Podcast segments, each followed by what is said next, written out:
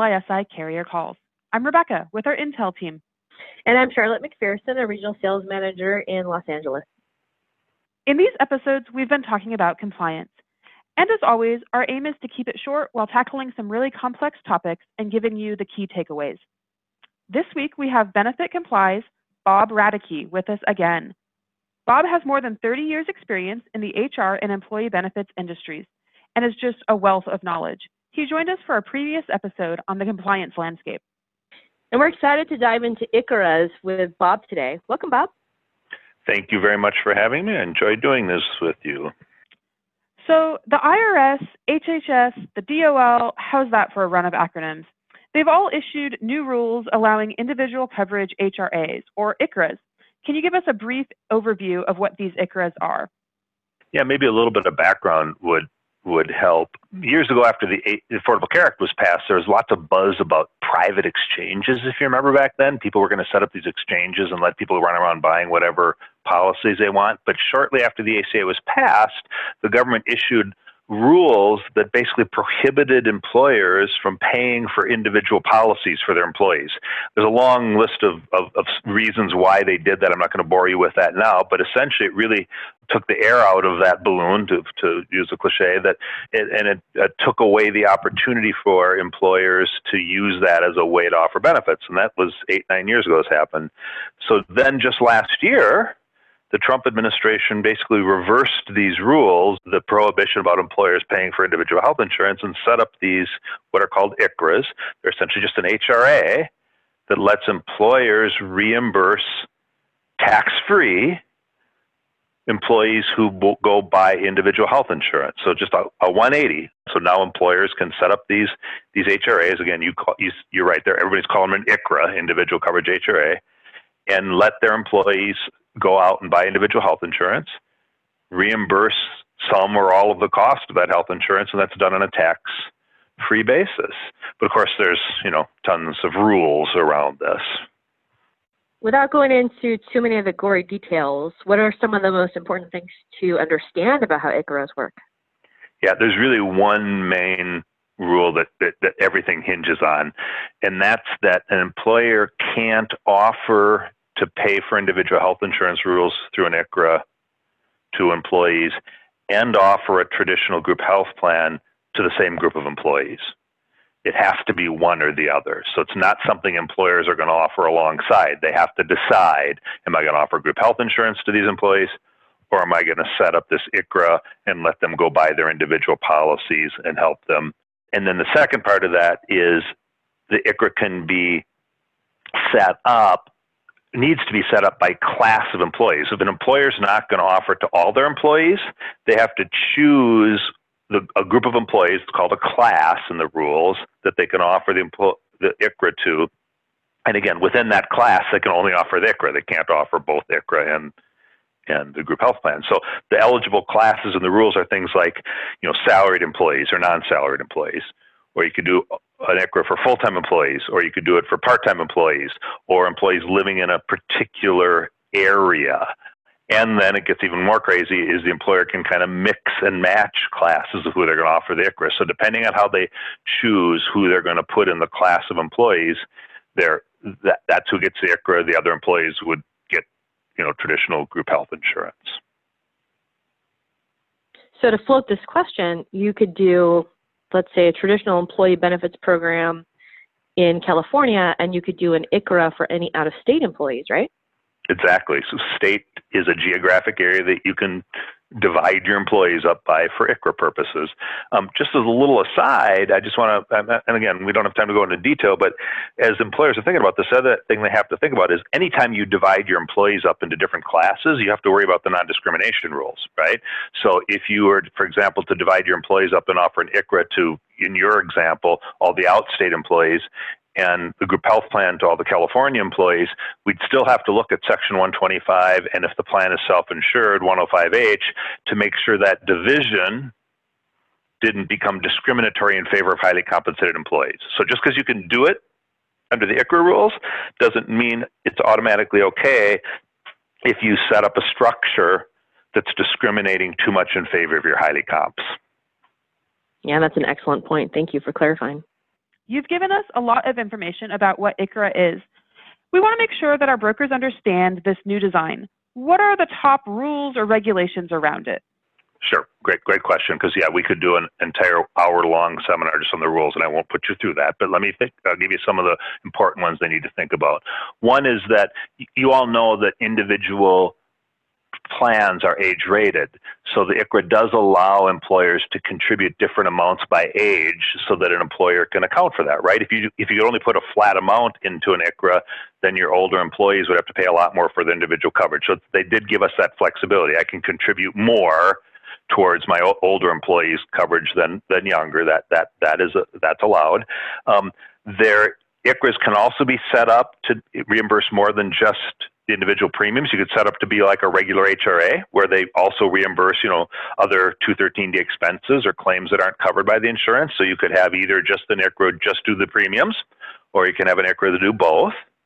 Um, interestingly, the employee has to be covered by an individual plan to participate in ICHRA. And that makes sense because the ICHRA is really there to reimburse individual premiums mostly. Even if I can use it to reimburse other claims, its real purpose is to, in, is to reimburse individual premiums. So obviously, I have to have an individual plan to get reimbursed for that. Um, and then, important one, kind of the last important one I'll mention is it is also possible to structure an ICHRA for a large employer to meet the ACA employer mandate. So, depending on how much money an employer puts into the ICHRA or, or reimburses, allows to reimburse through the ICHRA, it can be seen as an affordable offer of coverage so that employer doesn't face any of those penalties under the employer mandate. Now, it's kind of funky how, how the rules work in terms of how to determine its affordability, but I just want to let people know that it is possible and employer, large employers are looking at this as potentially a way to offer benefits and still meet that employer mandate under the ACA. All right, Bob, are you brave enough to make a prediction about how ICHRAs might evolve or what employers might be the most interested? Um, you made me do this in the last webinar we did together to try to predict the future, and I'm a little shy about doing that because this is being recorded, and you're going to be able to play this back on me if I'm completely wrong. But I, sure, I'll give I'll, I'll give it a I'll give it a try. okay. Um, we're already starting to talk to some employers that are looking into these, and there's a few different examples I can use of where employers are going to seriously consider this. Everybody talks about small employers. So, will this be a way that a small employer, it's simpler for a small employer to offer benefits instead of worrying about group health insurance and all that kind of thing? They just set up this ICHRA, they put a particular amount of money into it, and then they let their go let their employees go and buy their own individual health insurance. I, I think there's going to be some traction with that. Um, we'll talk in a little bit about um, that really depends on what the individual health insurance market looks like where you are. But but I think there will be some traction within small employers who don't like necessarily dealing with the issues of sponsoring group health plans and things like that. So I think there will be so, some serious thought given among very small employers to doing it this way instead of a group plan. But a couple others that I think a lot of people aren't talking about is we're already seeing a trend of employers that have experience rated plans or self insured plans. Imagine if you're an employer that has an experience, a large employer that has an experience rated plan with really high claims and high rates. And so your your group rates are, you know, just through the roof. Well, it might make sense for you to move all those employees to because individual health insurance, as you all know, is community rated. So if you've got a group that's very, very expensive, very high rate because it's got lots of high claims, it might make sense to group to move those employees into an ICHRA and buying individual health insurance and potentially save a lot of money. We are seeing those conversations starting among large groups. Then there are other opportunities. For example, I told you about the different classes you could have. I think this is a great opportunity for uh, employers that have a lot of part time employees because they can't afford to have their part time employees in a group health plan. Maybe you offer an ICHRA just to your part time employees and put some money in this HRA that they can go out and buy individual health insurance. That would be an eligible class. So maybe there's going to be an opportunity to expand some people that have access to health insurance if an employer were to go down that path. So, so those are three kind of areas that we're hearing discussions starting among employers. I'm sure there's going to be more, but those are three of the common ones we're hearing. I'm going to put you on the spot. It's an election mm-hmm. year, 2020. Oh, it is. I didn't. I didn't notice. I didn't know that was. Didn't know that was coming. Yeah. shake your magic eight ball and tell me where do you think ICHRAs will stand if the Senate or the White House flip hands? Yeah. So, g- great question because a lot of people don't realize that Congress didn't pass anything to create the ICHRAs. The ICHRAs are a regulatory invention by the Trump administration, right? No new law was passed. They didn't change the tax law. The IRS and the Department of Labor got together and said, hey, we think the law allows these. So it's just a regulatory structure, which means if, for example, de- the Democrat were to issue or to win the White House, you have new leadership of all the regulatory agencies, it could be undone just by a regulatory action. So Congress doesn't need to do a thing for ICHRAs to go away. So there is some talk about would a Democratic president not like this structure and undo them. Anything's possible. I guess what I would say is that's going to depend mostly on how these things evolve and the impact they have on the individual market. So there is a train of thought out there that the ICHRAs are going to help the individual market because they're going to put more people into it. But there's another argument that I'm personally worried about that ICHRAs are going to actually hurt the individual market because of what I said earlier. The people most likely to move their employees from a group health plan to an ICHRA are the groups that have bad claims experience. So if we get too many of those groups moving their employees into ICHRAs, it's going to hurt the individual market. So I think a lot's going to depend on how that plays out, how a Democratic administration will look at it. If it's stabilizing the individual market and we're getting a broad mix of people in there, they're, they're, they'll be fine with it. If it's starting to hurt the individual market, you could see some pushback. I just want to thank you for being a good sport. I feel like we ask you to make these predictions quite often on our episodes with you it'll be fun a year from now to come back and listen to them and see how right or wrong I was. I mean, we'll, we'll have we'll, we'll have to we'll have to do that. Well, I think that about wraps up the time that we have together. Thanks, Bob, for joining us. It's always great to talk with you. Thank you for having me. And again, this is a great service you provide to your agents and brokers and clients uh, that getting this kind of information out to them. Thanks for having me be a small part of it. And thanks everyone for listening. For more info on what we discussed today, check out our show notes.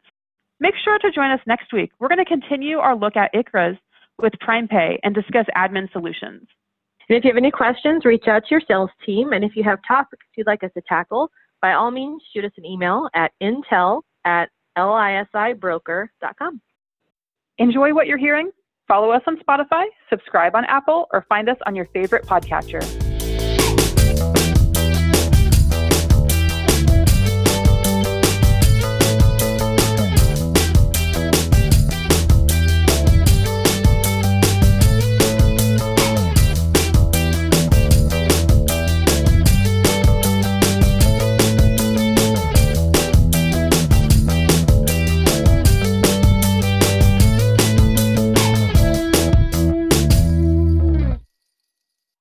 My comment. Don't include that in the podcast. I don't get